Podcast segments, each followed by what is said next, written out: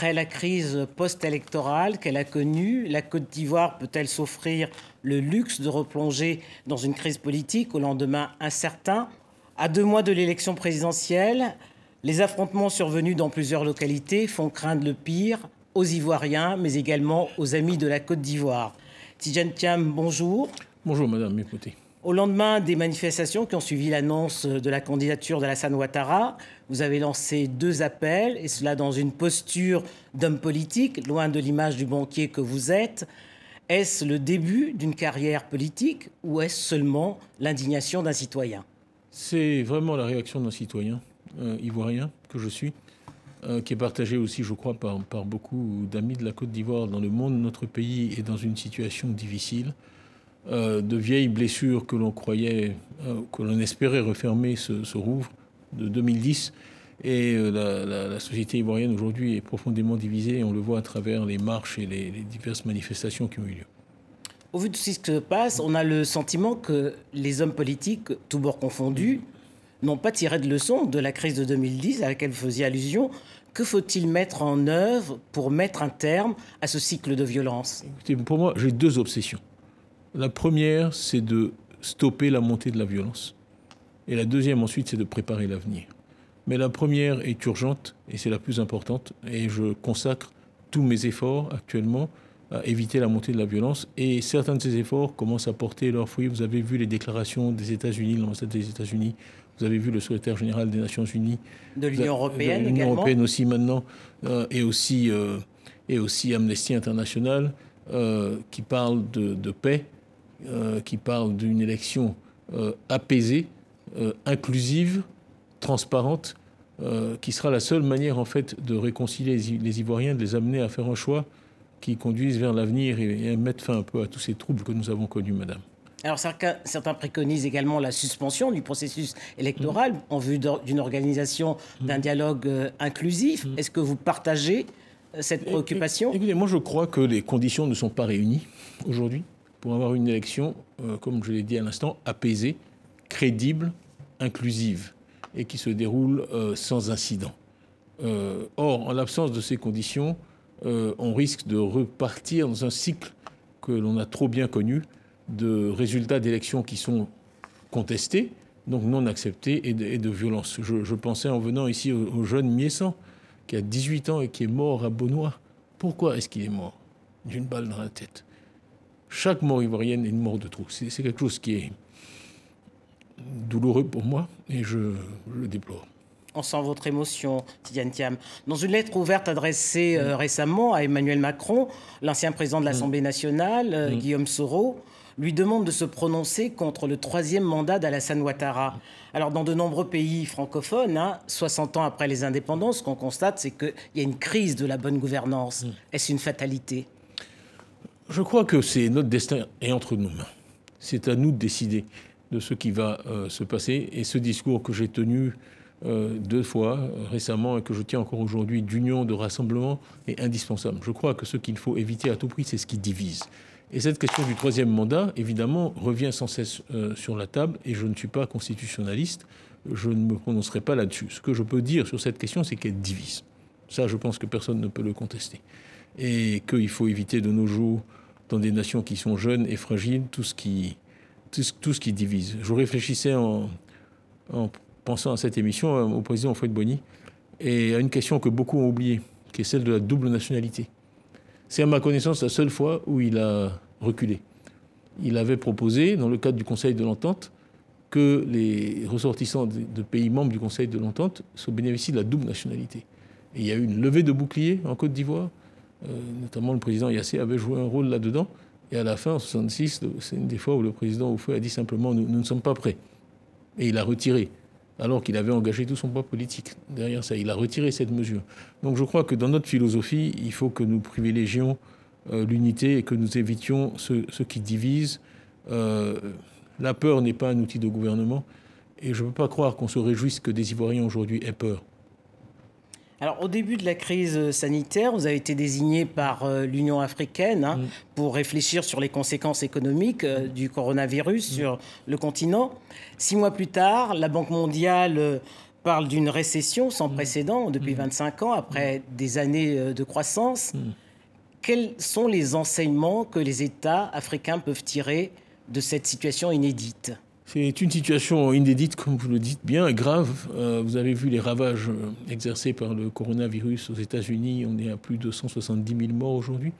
Euh, L'Afrique, jusqu'ici, est dans une position qui n'est pas la pire, mais nous restons très prudents. Il y a eu beaucoup de travail fait pour donner une bouffée d'oxygène sur la, la, dette aux États, mais aussi s'assurer que les fonds libérés sont bien utilisés. Euh, il y a aussi une initiative très intéressante lancée par Strive Masiwia, qui est un jeune, entrepreneur zimbabwéen, euh, qui a créé une plateforme. Et ça, c'est vraiment unique au niveau mondial, où on a plus de 20 pays africains maintenant réunis. C'est un accord qu'on a passé avec la Chine et qui permet au pays de s'approvisionner euh, dans tous les équipements nécessaires et à des coûts très, très, très bas.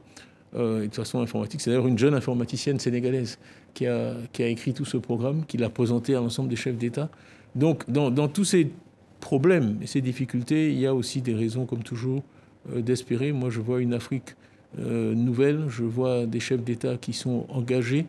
On a eu une réunion avec eux jeudi dernier par euh, vidéoconférence, etc., qui sont près des dossiers et qui font du mieux qu'ils peuvent dans des circonstances difficiles. On voit également aussi que la catastrophe sanitaire annoncée n'a pas eu lieu sur le continent. Non, jusqu'ici, non. Êtes-vous surpris hmm, Écoutez, jusqu'ici, non, mais je pense que le, mot-clé sur cette affaire, c'est la vigilance. il faut vraiment rester vigilant. Euh, moi, j'ai été, il se trouve, j'ai été pour des raisons diverses coincé aux États-Unis pendant quatre mois. Euh, la Floride, au début, était très confiante dans la situation et finalement s'est retrouvée dans une situation dramatique. Donc c'est une maladie. Je vous rappelle, en janvier, en Chine, il y avait 80 cas. Donc elle croît de façon exponentielle. Donc il faut vraiment rester vigilant et euh, bien sûr euh, euh, espérer que tout se passe bien, mais ne pas relâcher la, garde. Et l'Afrique a-t-elle les moyens de se relever de cette crise économique? Non, nous avons demandé, à la réunion du G20, nous avons demandé 300 milliards de dollars, 100 milliards par an, et nous sommes encore loin du compte.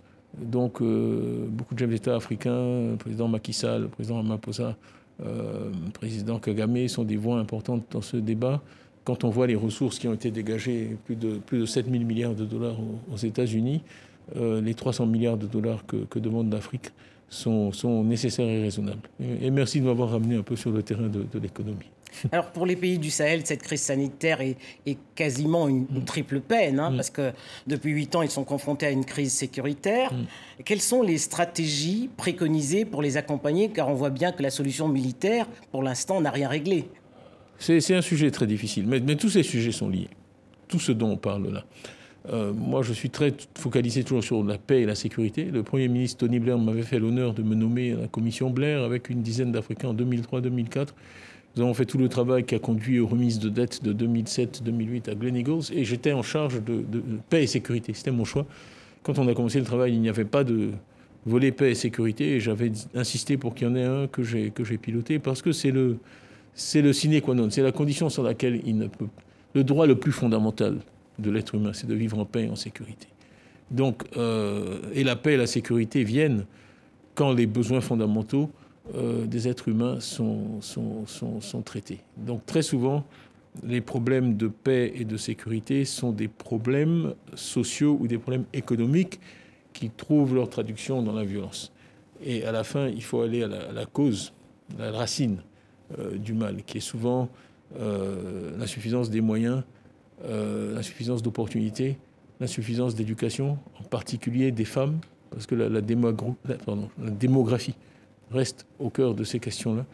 Et euh, permettre aux femmes africaines de maîtriser leur fécondité, de choisir combien euh, la taille de leur famille est un combat moi que je mène depuis des années et que je ne cesserai jamais de mener parce que une mère qui a une fécondité maîtrisée aura des enfants en bonne santé, les données là-dessus sont incontestables et qui, auront des perspectives dans la vie meilleures et qui éviteront euh, ces phénomènes de violence qu'on connaît, qui sont souvent aussi alimentés par le chômage. Parce que si vous avez une masse de jeunes gens qui sont sans perspective euh, et qui, et qui, qui n'ont pas de quoi s'occuper, qui n'ont pas d'espoir, il est facile à des politiciens euh, sans principe de les faire basculer dans la violence avec quelques billets. Tout le monde a vu les scènes sur Internet de billets distribués euh, pour obtenir certains comportements. Donc, Et la, jeunesse de, de ce continent n'est-elle pas un atout?